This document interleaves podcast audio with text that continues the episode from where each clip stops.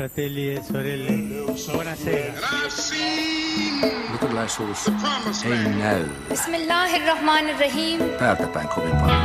In the name of God. Nuorempia perheitä.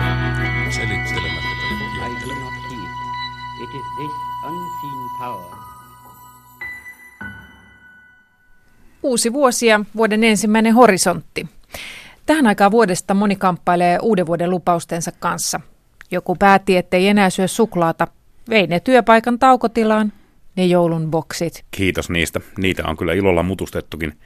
Niin ja joku toinen ei syö enää lihaa, ainakaan vähän aikaan. Ja kolmas tekee vihanneksista puhdistavan smoothien ainakin joka toinen päivä. Eikä juo tammikuussa tippaakaan viinaa. Useimmille suomalaisille tämä on hauska leikki, kilpailua itsensä kanssa ja mitä sillä sitten on väliä, jos vähän repsahtaakin. Toisille ruokavalio on kuitenkin tärkeämpi, syvästi uskonnollinen tai eettinen kysymys. Tänään horisontti paneutuu ruokaan.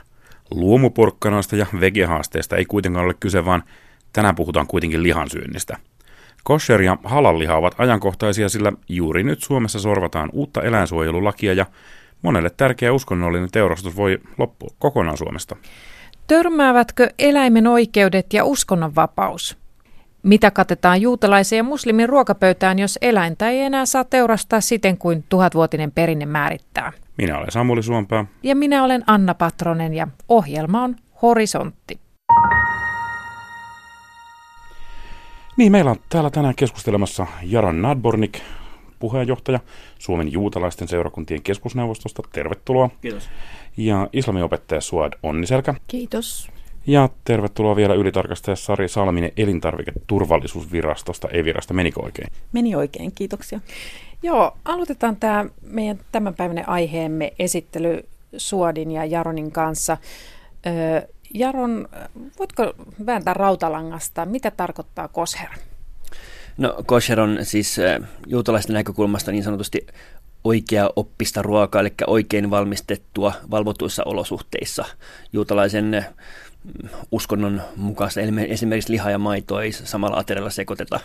Ja tota, sit ruoka voi olla, se välttämättä, välttämättä se ei aina tarvitse kosher-leimaa ollakseen kosher, se voi olla niin esimerkiksi hedelmät, niin niihin ei voisi laittaa mitään kosher-leimoja, mutta tota, tai veteen tai tämmöiseen, mutta noin muuten niin yritetään sen mukaan, että ruoka olisi valvotusti kosher niin sanotusti. Kuinka paljon näitä kosher-sääntöjä on?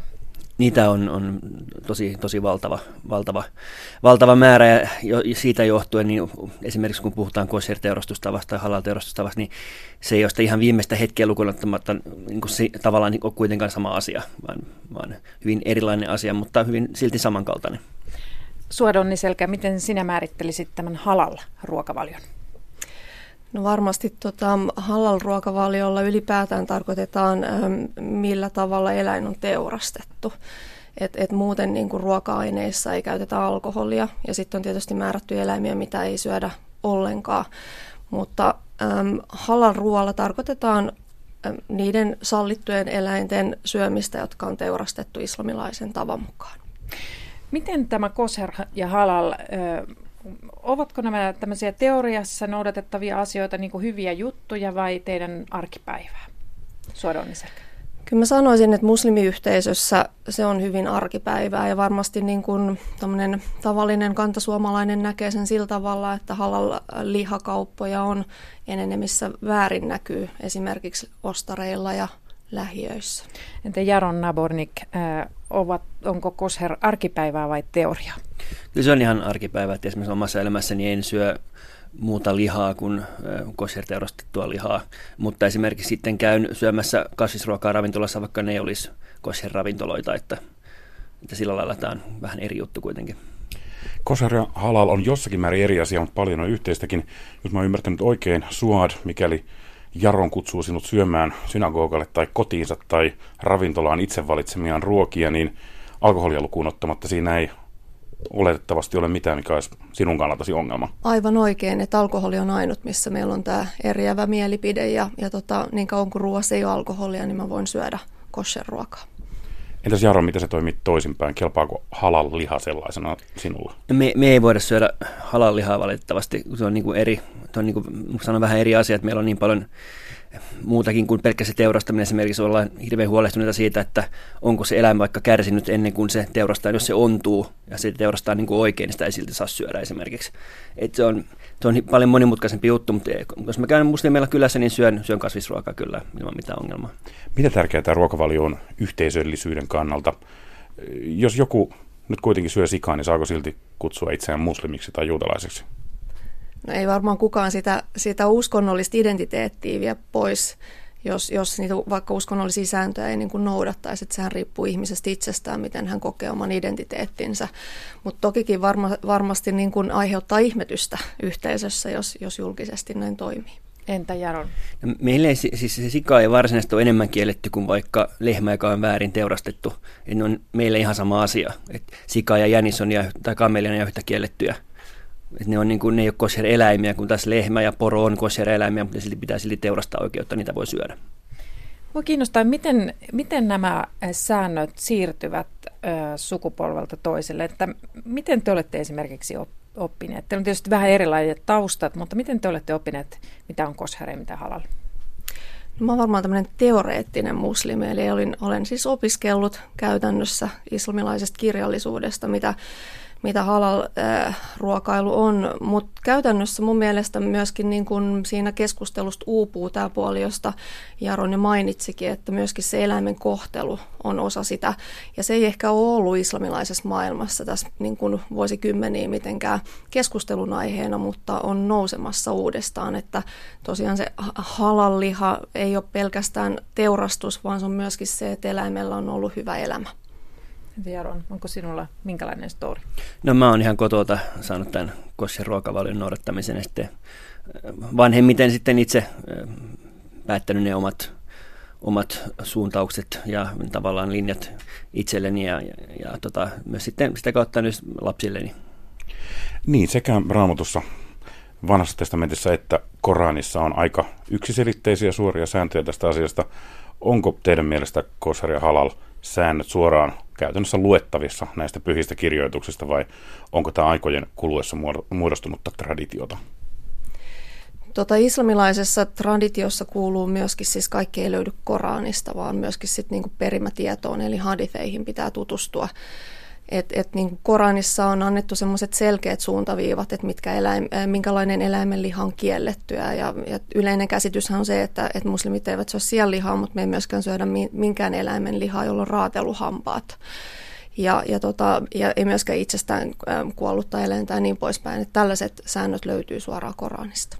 Aivan yksiselitteisiä näin kuitenkaan. Olen tätä ohjelmaa varten aiheeseen tutustuessani jutellut useiden muslimien kanssa ja löytyy aika paljon eroja kuitenkin, erityisesti mereneläviin liittyen. Toisten mielestä kaikki, mikä meressä elää, on syötävissä, ja toisten mielestä meressä elää äyriäisiä ja hummereita ja muita, joita ei saa syödä, eikä myöskään kaloja, joilla on nahka, kuten hait.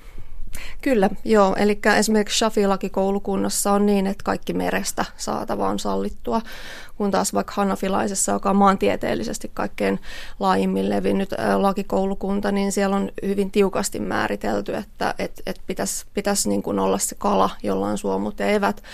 Mutta, mutta kaikkien meren elävä ei välttämättä yksiselitteisesti sanota kielletyksi, vaan pidetään sitä, että se on tämmöistä niin kuin makruh, eli vältettävää. Entäs Jaron, jos haluaa ruveta, jos tämmöinen teoreettinen kysymys, jos haluaisin ruveta noudattamaan kosher-ruokavaliota, niin löydänkö sen sieltä Raamatusta vai pitääkö lukea vähän rabbienkin tekstejä? No, Raamatusta löytyy ihan ne perus, perusajatukset. Ja tota, kyllä se, se juutalainen kirjallisuus, jota on tuhansia ja taas tuhansia sivuja, niin siinä on taas niin kuin lisätietoa, eli on tiettyjä rabbeja, jotka erikoistuu vaan kosher ruokavalion asiantuntijoiksi, koska se on niin syvällistä tiedettä, että se ei kyllä kaikki löydy ihan sieltä suoraan Raamatusta. Teurastamista tässä on nyt useampaan kertaan teurastaminen mainittu jo, joten mennään nyt siihen teurastamiseen. Eli että mistä tässä on kysymys? Halal- ja kosher-liha pitää teurastaa eri tavoin kuin toisinaan tällaisessa maataloustuotantoyhteiskunnassa lihaa tavataan teurastaa. Miksi? No, jotta pidettäisiin sitä niin kuin halallihana, niin ensinnäkin eläimen pitää olla elossa, kun se teurastetaan, ja se tehdään sillä tavalla, että leikataan kaulavaltimot ja, ja tämä hengitystorvi yhdellä terävällä viilolla. ja, ja myöskin lausutaan silloin, että tehdään se Jumalan nimeen. Öm, siinä on myös, myös muitakin niin kuin sääntöjä, missä voidaan olla, mutta se on niin kuin se perusperiaate. Ja sen eläimen ei myöskään pitäisi nähdä muita eläimiä, kun niitä teurastetaan. Ja, ja tässä varmaan nousee niitä kysymyksiä tästä nykyisestä tehotuotannosta, että onko tämmöinen teholinjoilla teurastettava eläin aidosti niin kuin islamilaisen lain näkökulmasta halal. Otetaan vielä Jaronin näkökulma tähän kosher-lihan teurastamiseen, eli siihen on joku ilmauskin, oliko se shehita?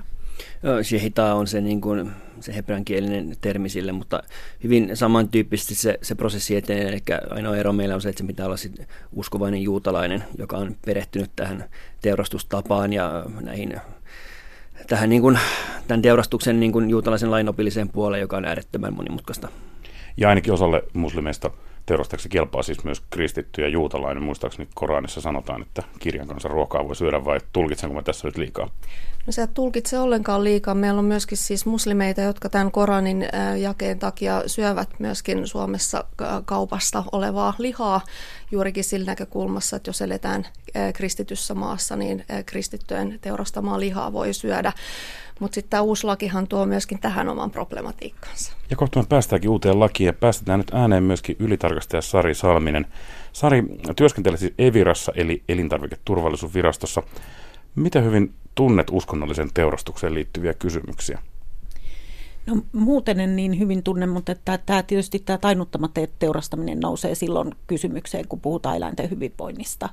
Ja sitä kautta olen niin kuin itse ollut tämmöisessä E U:n järjestämässä koulutuksessa Turkissa, missä keskusteltiin nimenomaan näistä, että mitä, mitä siinä uskontoon liittyvässä uskonnollisissa teurastuksissa niin kuin tapahtuu. Ja niin kuin sillä tavalla olen siihen tutustunut. Eli jos mä nykylain säädännön valossa vähän yksinkertaisten kysymystä, niin lähtökohteessa Suomessa lähdetään siitä, että eläin tulisi tainnuttaa ensin ja sen jälkeen vasta teurastaa, eli laskea veri. Se, että eläimen kaula avataan jossakin vaiheessa ja veri tulee sieltä ulos, ei varmaankaan ole mitenkään erityisen epätyypillistä muillekaan kuin muslimeille ja juutalaisille. Ei, se ei ole epätyypillistä ollenkaan, eli aina kun eläimiä teurastetaan niin kuin ruuaksi ihmisravinnokseen, niin aina lasketaan veri. Eli, mutta niin kuin pääsääntöisesti meillä Suomessa on edellytetty tainnuttamista ennen verenlaskua jo niin kuin pitkän aikaa, eli vuodesta yhdeksänkymmentäkuusi, kun on tullut tämä edellinen eläinsuojelulaki voimaan. Ovatko nämä Suaadin ja Jaronin kuvaamat käytännöt ristiriidassa ää, nykyisen eläinsuojelulain kanssa? Tällä hetkellä, niin, kun meillä on vaatimuksena se, että tainnutus on tehtävä yhtäaikaisesti verenlaskun kanssa, jos sitä ei tehdä ennen verenlaskua. Niin näin mä oon ymmärtänyt, että juutalaisen yhteisön kohdalla tämä on ongelma. Niin siis lainsäädännössä edellyttää niin kuin samanaikaisuutta. Tosiasiallisesti samanaikaisuuttahan ei juuri ole olemassa. Eli kun me esimerkiksi ollaan teurastettu poroja Pohjois-Suomessa, niin on, on hieman ennen sitä tainnutusta tehty se, se veitsen, veitsen leikkaus ja heti perään sitten tainnutettu. Ja tämä on, tämä on ollut ihan ok. Eläinlääkärit on ollut valvomassa, on ollut ihan ok juttu. Joo, mutta lainsäädännön näkökulmasta se ei ole ok. Eli se ei ole tälläkään hetkellä ollut sallittua. No, Sari Salminen, onko tämä moderni teollinen tehoteurastuslinja, niin onko se jotenkin sit parempi ja inhimillisempi kuin nämä vanhat tavat, joita, joita Jaron ja Suad tässä ovat kuvanneet? Nehän on monta tuhatta vuotta vanhoja tapoja. No nämä, mitä tässä on kuvattu, niin se, mitä Euroopassa tehdään, kosherilihan tuotantoa tai, tai halal-teurastusta, niin eihän se eroa meidän nykyisestä, meidän perusteurastamoiden toiminnasta muuta kuin, että ei tainnuteta. Eli, eli tavallaan, niin kuin, ja sitten myöskin se, että tämmöisessä teurastuksessa, jossa eläintä ei tainnuteta, niin se eläin täytyy kiinnittää hyvin tämmöiseen laitteeseen, jotta se kaula pysyy auki ja se veren lasku sujuu hyvin. Että siellä Turkissa, kun mä oon ollut tutustumassa tähän uskonnolliseen teurastukseen, ja siellä tietysti kaikki teurastus tapahtuu islamin uskon mukaisesti, tai näin mä oon ainakin ymmärtänyt, ja siinä teurastamossa, missä mä olin, niin, niin tota, siellä oli muslimeja mukana, ja heidän näkemyksen mukaan tämä ei ollut ollenkaan halal, koska, ja se ei kyllä sujunut kovinkaan sujuvasti, että mä itse kyllä meidän tavallisessa teurastamossa tapahtuvaa, eli kaikessa voi mennä varmastikin pieleen myöskin, mutta että niin kuin eläinten hyvinvoinnin näkökulmasta se, että eläintä ei tainnuteta ennen verenlaskua, niin se on ongelma. Mennään sitten ihan käytännön arkeen. Valtaosalle meistä ruoka tulee kuitenkin kaupasta eikä teurastamosta. Joten me kysyttiin S O K:n laadunvarmistus- ja vastuullisuustiimin Sari Riistaniemeltä, onko kaupassa tarjolla halal-teurastettua kotimaista lihaa. Ja tuo nimi on muuten Sari Riistaniemi. Niinpä se onkin. Kyllä meillä ei kotimaista ole.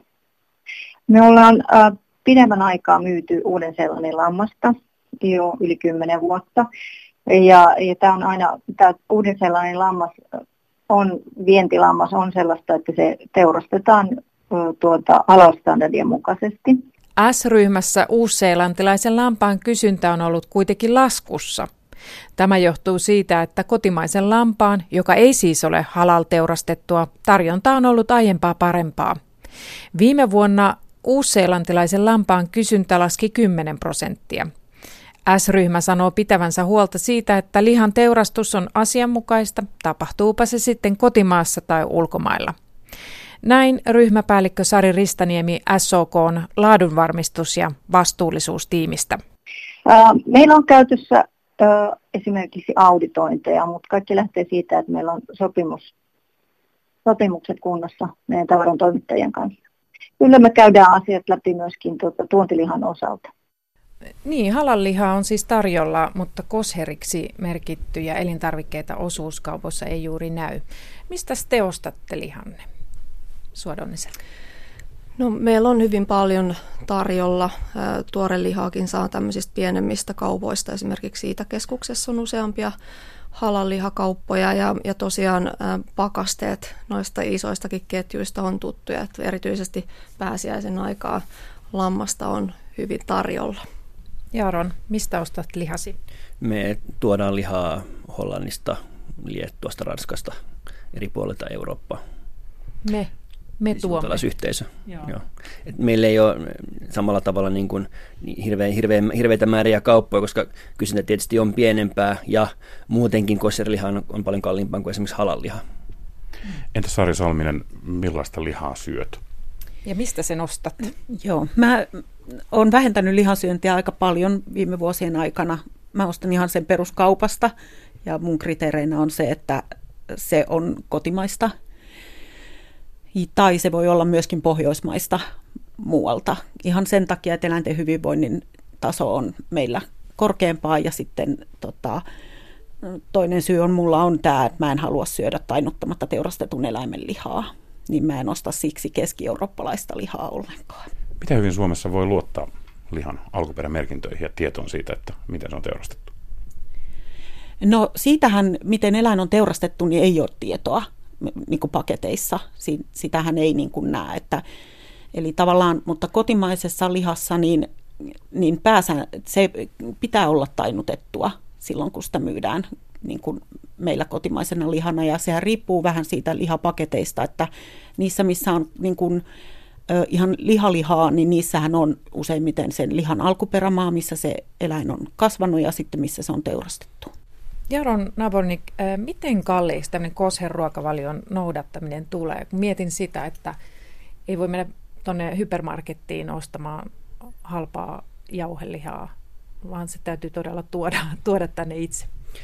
Joo, joo. Kyllä se, siis se lihakoostumus yleensä on sitten taas paljon laadukkaampaa, että se on sillä prosenttista nautaa, että esimerkiksi sikanauta olisi paljon halvempaa, mutta selvistä syistä tietysti sikaa me ei voida laittaa sinne jauhelihaan ja näin päin pois. Et tavallaan puhutaan ehkä kuitenkin vähän eri asioista. Et, et kyllä tavallinen kuluttaja syö, niin kun siis, mä en nyt puhu siitä lihan alkuperästä, mutta sen lihan koostumuksesta huomattavasti heikompi, heikompi laatusta lihaa kuin mitä esimerkiksi kosherliha yleensä on. Suaad, onko hintaongelma halallihan kanssa? Tota, hinta ei ole mun mielestä tänä päivänä ongelma, mutta mun kysymys onkin se, että tarvitseeko lihan olla halpaa. Et, et tota, jos me ajatellaan vaikka islamin alkuaikoja, niin ihmiset todellakaan ei ole syönyt päivittäin lihaa. Et, et varakkaat ihmiset on ehkä syönyt kerran viikossa, tavalliset pienituloiset ehkä kerran kuukaudessa. Et mun mielestä se on myöskin asia, jota, jota voidaan niinku pohtia, että onko tarpeellista saada lihaa ruokavaliossa niinku joka päivä. Ja erityisesti niin kuin ihan tämän, että eläimilläkin on ne oikeutensa. Mitäs nämä merkintöjen luotettavuus sinun kannalta, jos makkarapaketin päällä lukee halal tai kosher, niin onko se teidän mielestä lähtökohtaisesti luotettava asia vai pitääkö valistuneen kuluttajan googlailla kovasti tietoa muualta? No, mä ehkä sanon nyt hieman ikävästi. Yleensä mun mielestä kosher-merkinnät on luotettavia. Halal-merkintöissä olen hieman skeptisempiä. Meillähän on tullut tässä ihan esille viime vuosina, miten, miten esimerkiksi sianlihaa on myyty makkaroissa tota, Keski-Euroopassa.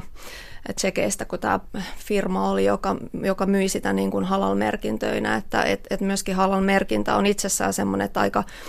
Ja sanotaanko, että tiedostava muslimiasiakas varmasti myöskin tsekkaa, että mistä hän tämän halal-tuotteensa ostaa. Mä voisin kommentoida sen verran, että koska usein on epäselvyyttä siitä, mutta halalhan ei aina tarkoita tainnuttamatta teurastamista.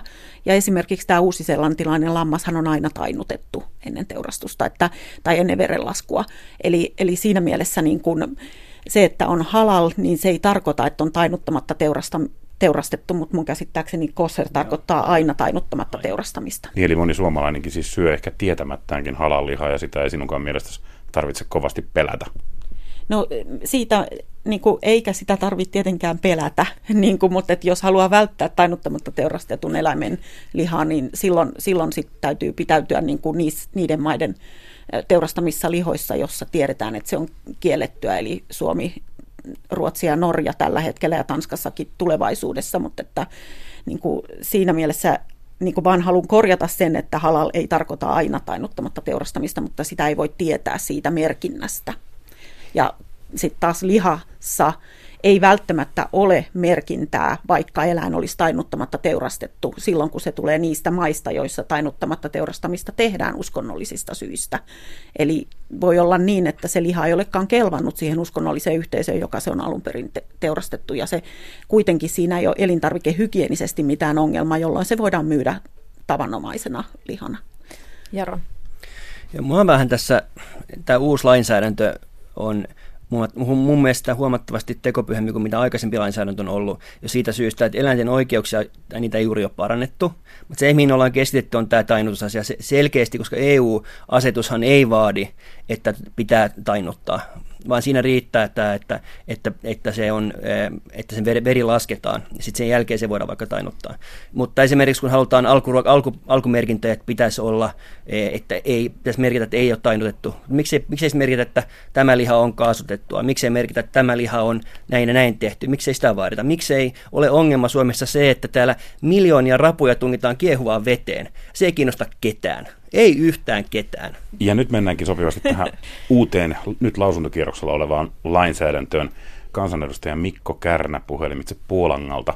Varmastikin olisi hyvä se, että Suomessa muslimiväestö voisi nauttia sellaista lihaa, joka on myös Suomessa tuotettu. Ja meillähän on muutamia teurastamoja, jotka ovat tällaisiin teurastustapoihin jo, jo perehtyneet. Ja kyllä uskon nyt, että tämänkin lainsäädännön myötä niin tässä, tässä löydetään se ratkaisu, että tätäkin lihaa, niin sitä voidaan sitten halal lihana, lihana myydä. Olen, olen ymmärtänyt, että jos se eläin on kuitenkin elossa siinä vaiheessa, kun se veren valuttaminen ulos aloitetaan, niin tällöin se liha myös halal lihaksi sitten kelpuutetaan.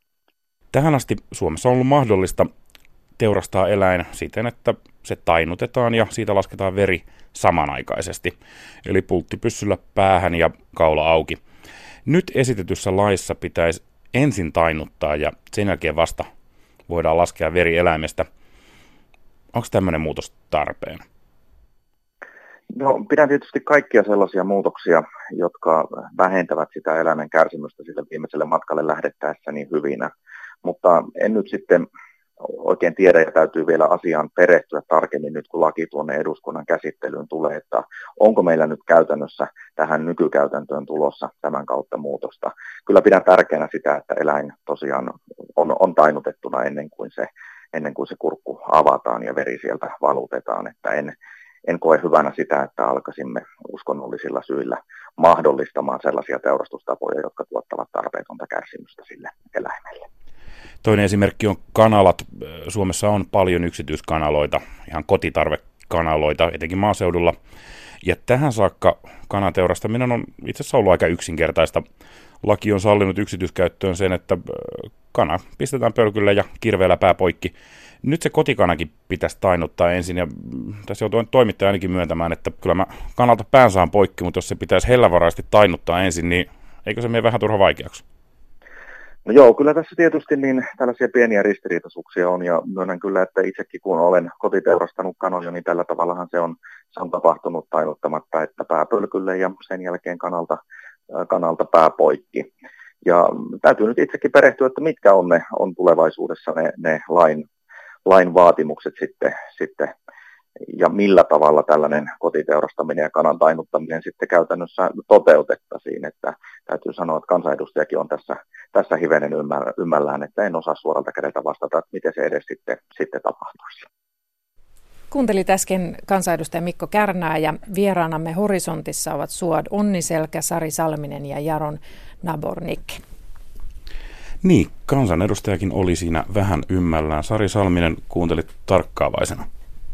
Joo, mä kuuntelin ilokseni sitä, että hän olisi valmis parantamaan eläinten hyvinvointia, niin, mutta sitten hän jatkokin vaan selvästikin teurastuksen yhteydessä, että tota, olisin mielellään kuullut, että kaikessa muussakin. Että, tota, joo, ei siinä kanan teurastamisessa, niin ihan päähän kalauttamalla saadaan tajunta pois ja sen jälkeen voi sen kaulan katkaista. Et muutoin se tajunta voi säilyä siinä useita minuutteja siinä irti olevassa päässä.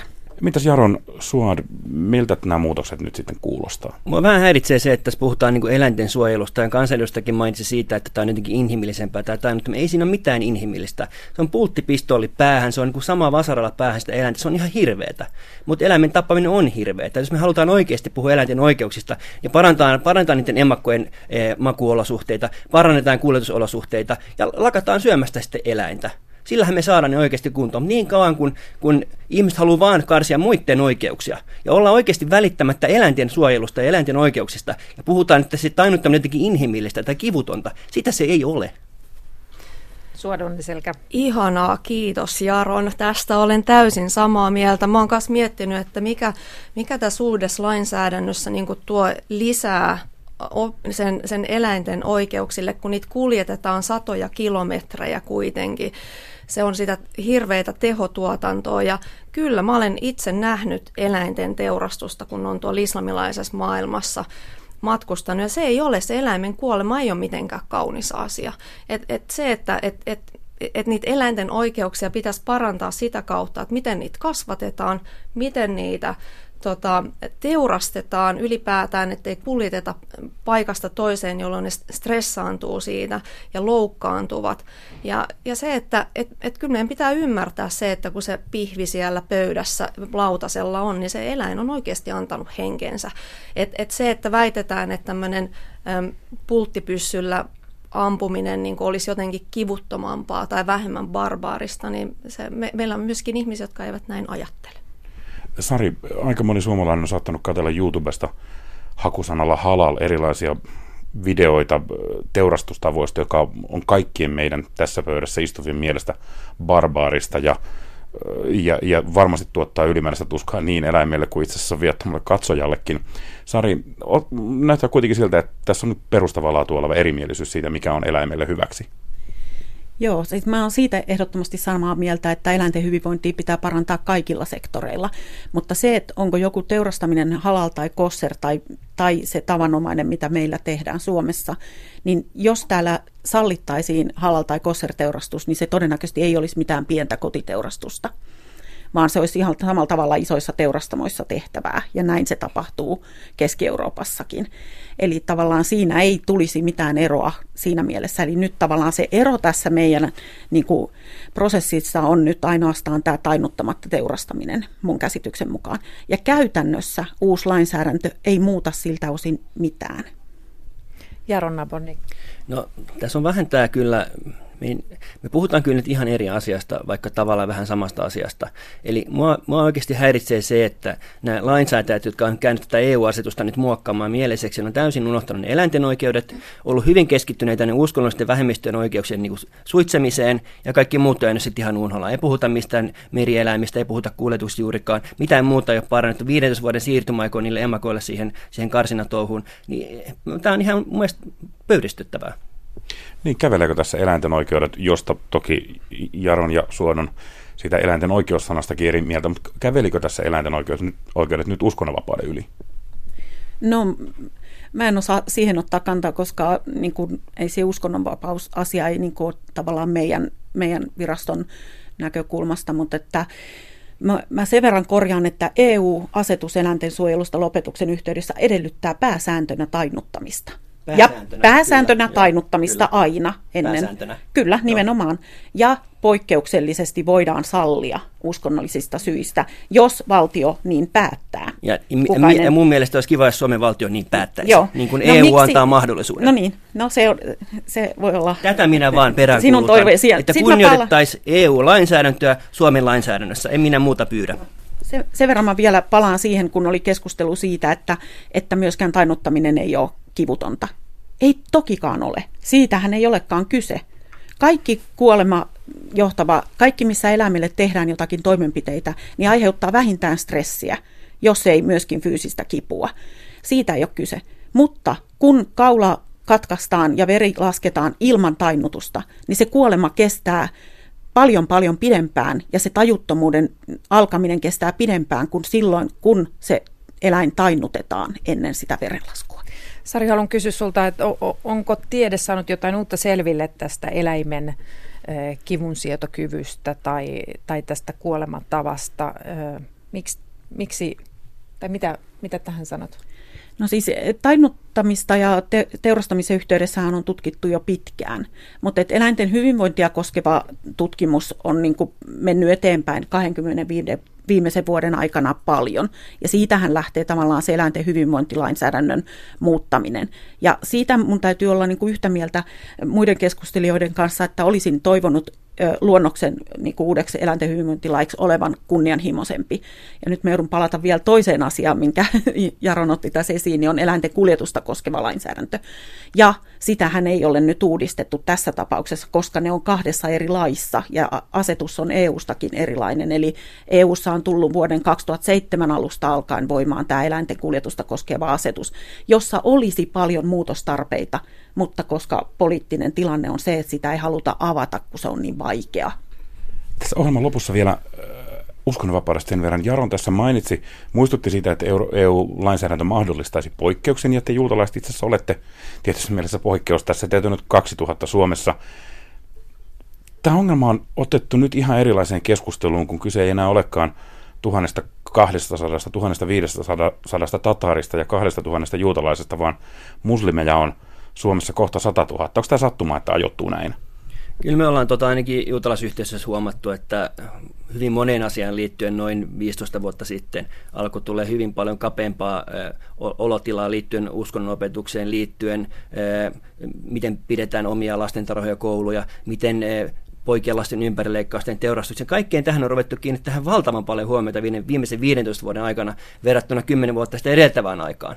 Ja kyllä se on, kyllä mä niin kuin ihmettelisin, jos, jos kyse olisi sattumasta. Ja esimerkiksi, mutta ihmiset on hirveän niin kuin sinisilmäisiä. Ne kuvittelee esimerkiksi, että, että se on jotenkin ihan normaalia, että lainsäädännössä ruvetaan puuttumaan tähän niin kuin uskonnolliseen teurastukseen liittyviin asioihin ja jätetään muut asiat vähemmälle huomiolle. Ja joku muu asia on, on vaikea, niin kuin tässä just kuvattiin ylitarkastajan kuvassa, että, että eläinten kuljetus liittyvä lainsäädäntö on vaikea. Kai se on vaikea, koska se koskee kaikkia. Mutta nämä muut asiat koskee vain pientä vähemmistöä. Sitä on helppo sorkkia, sitä on helppo ruuvata, koska se koskee muita. Ja sit, se mua tässä ärsyttää, että kukaan ei puhu niistä kahdesta miljoonasta, kymmenestä miljoonasta ravusta, jotka pistää kiehumaan veteen, koska se koskee kaikkia. Se on vaikea, mutta tämä onkin helppo. Suaad, te olette se aiemmin pieni, mutta koko ajan kasvava vähemmistö.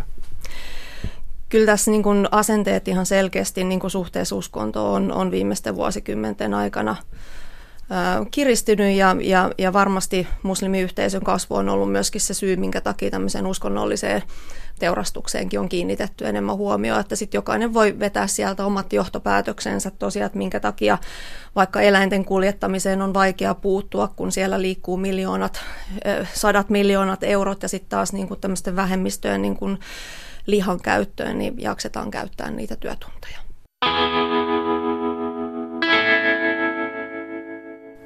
Sitten ruokailusta sotaan, stressiin ja yliluonnollisiin kokemuksiin.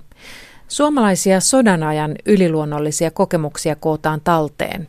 Kulttuuriantropologi Satu Maarit Myllyniemi tekee väitöskirjaa Oulun yliopistoon ja on haastatellut lukuisia ihmisiä, jotka kantavat mukanaan muistoa sodanajan ihmeestä. Kyllä tämä on ihan selkeästi katoavaa kansanperinnettä ja se, mikä on ehdottomasti sanottava, niin on aivan viimeiset ajat kerätä vielä veteraaneilta tarinoita. Niin minkä ikäisiä nämä vanhimmat haastateltavasi ovat olleet? No vanhin on satavuotias. Yhtä vanha kuin itsenäinen Suomi. Niin, kyllä. Miten mielellään he avautuvat sinulle näinkin herkistä asioista kuin ehkä tämmöisistä yliluonnollisista kokemuksista? No nämä asiat on monesti ollut semmoisia kieltämättä vaiettuja. Niistä on voitu vaieta vuosikymmeniä, että se kokemus on vähän niin kuin kapseloitunut, se on hyvin estetisoitunut, pelkistynyt, kiteytynyt. Se on sellainen oma muisto, jota on säilytetty omissa perheissä, suvuissa, mutta siitä ei olla hirveän paljon puhuttu, sitä ei olla hirveän paljon jaettu sitä muistoa, että ehkä senkin vuoksi ihmiset ovat olleet niin innoissaan, kun pääsevät viimein kertomaan tästä omasta kokemuksestaan ja sitten se yhdistyy tähän valtavan laajaan noin tuhannen tarinan kokonaisuuteen. Mihin nämä yliluonnolliset tarinat sitten useimmiten liittyvät? Ne liittyvät ylipäätään selviytymiseen. Sota on ollut hyvin herkkää aikaa. Siihen liittyy tietysti todella paljon niin kuin tuskallista odotusta ja kuoleman pelkoa ja kaikenlaisia sellaisia inhimillisiä tunteita, mitä meidän on hyvin vaikea kuvitella. Ja jokaiseen oljenkorteen, jokaiseen merkkiin, enteeseen, aavistukseen on, on ladattu hyvin paljon. Ihmiset ovat lukeneet paljon kaikenlaisia merkkejä sota-aikana. Satu Maarit Myllyniemi, olet kulttuuriantropologi ja keräät sodanajan kertomuksia yliluonnollisesta. Kerro pari tarinaa, jotka haastateltavasi ovat kertoneet. No, tämä aihe on noussut ihan kentältä, että tuossa kaksituhattakaksitoista suunnilleen niin Kainuussa olin per, perinnettä keräilemässä ja siellä kuulin ensimmäiset tarinat. Ja oikeastaan sieltä tämä koko tutkimus on saanut alkunsa. Tapasin yhden vanhan miehen, joka alkoi selittämään jatkosodan aikaista tapahtumaa. Kuinka unen haltija oli pelastanut hänen henkensä. Eli näihin tarinoihin liittyy tosiaan kristillistä perinnettä, mutta sitten hyvin paljon tämmöistä ihan vanhaa kansanuskoa. Sitten hyvin paljon perinnettä liittyy ennen sotia nähtyihin ja koettuihin ennennäkyihin, että vaikka lumihanki on muuttunut verenpunaiseksi ja siitä on aavisteltu, että sota syttyy, tai itäisellä taivaalla on nähty kirkas risti ja siitä on aavistettu, että sota syttyy. On kuultu sotatorven töräyksiä Karjalasta merkkinä sodasta.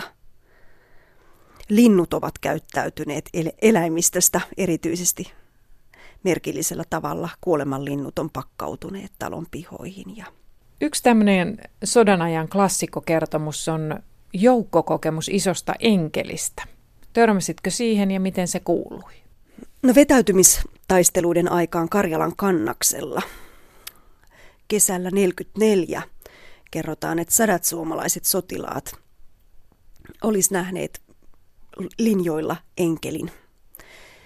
Ja tämä enkeli on ollut aluksi semmoinen kullan, kullan värinen hahmoton pilvi ja sitten se on pikkuhiljaa muodostunut enkelin muotoiseksi ja on ollut ilta ja sotilaat ovat sitten omasta näkökulmastaan käsin tulkinneet sitä enkeliä, että se on joko levittänyt siipensä suojatakseen suomalaisia sotilaita tai sitten kääntänyt suomalaisille sotilaille selkänsä. Eli tässä juuri näkee, näkyy se, että jokaisella on ollut myöskin omat tulkintansa näistä kokemuksista. Nämä tulkinnat ovat vaihdelleet hyvin paljon ja olen tässä tutkimuksessa erityisen kiinnostunut juuri siitä, että millaisia näiden kokijoiden tarinat ovat ja minkälaisia ovat heidän omat tulkintansa ja näille tapahtumille antamat merkitykset.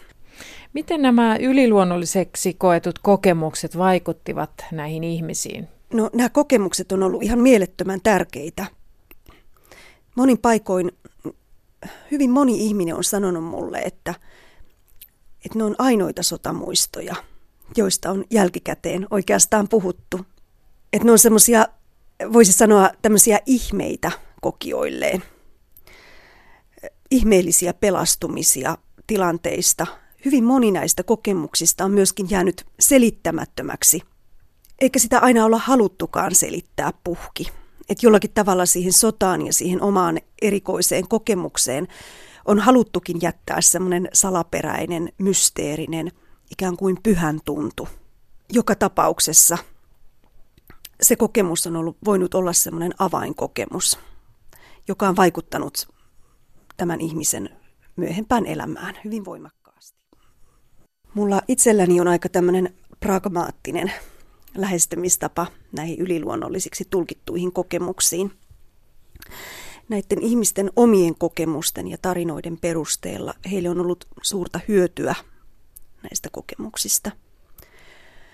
Äh, Hyvin usein nämä näyt, tämmöiset aavistukset esimerkiksi koskee sitä, että äiti on vaikka nähnyt ennen unen poikansa tulevasta kaatumisesta rintamalla. Ja hän on kokenut jonkun, hän on, hän on tiennyt poikansa menehtymisen rintamalla muutamaa päivää aikaisemmin ennen kuin se varsinainen tieto on sitten virallisesti hänelle tuotu. Ja se on huomattavan paljon lieventänyt sitä shokkiefektiä. Hän on ehtinyt niin kuin henkisesti valmistautumaan siihen. Myös on tämmöisiä pienen porukan kokemuksia, kun puhun tästä kokemuksen hyödyllisyydestä.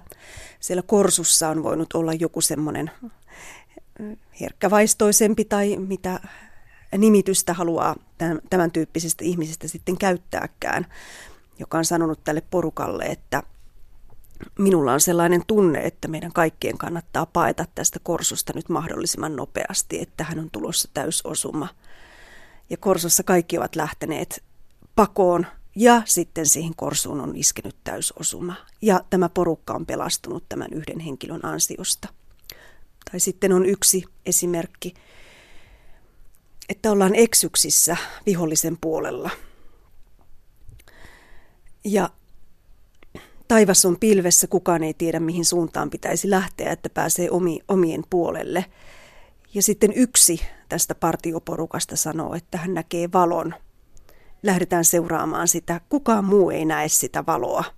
Se mikä tämä valo on, ei ole, ei ole selvinnyt missään vaiheessa. Mutta koska se on kuitenkin se viimeinen ja ainoa oljenkorsi, mikä on, niin lähdetään sitten seuraamaan tätä yhtä henkilöä, joka näkee valon. Ja hän johdattaa jollain kumman tavalla sinne omien joukkoihin. Nämä ovat näitä erikoisia kokemuksia ja, ja näitä kokemuksia on äärimmäisen paljon sota-ajalta. Niin sotahan on poikkeustila ja yliluonnollinen kokemuskin on jollain tavoin poikkeustila. Uskotko, että näillä on yhteys, että yliluonnollinen kokemus koetaan juuri sodan keskellä? Satu Maarit Myllyniemi. Kyllä näitä erityisen paljon on sota-aikana näitä kokemuksia. Kyllä näillä ihan varmasti on, on yhteys. Tämä äärimmäisen traumaattinen, henkisesti hyvin rankka aika on ihan varmasti vaikuttanut siihen, että ihmiset ovat kokeneet ja nimenomaan etsineet kaikenlaisia mahdollisia merkkejä.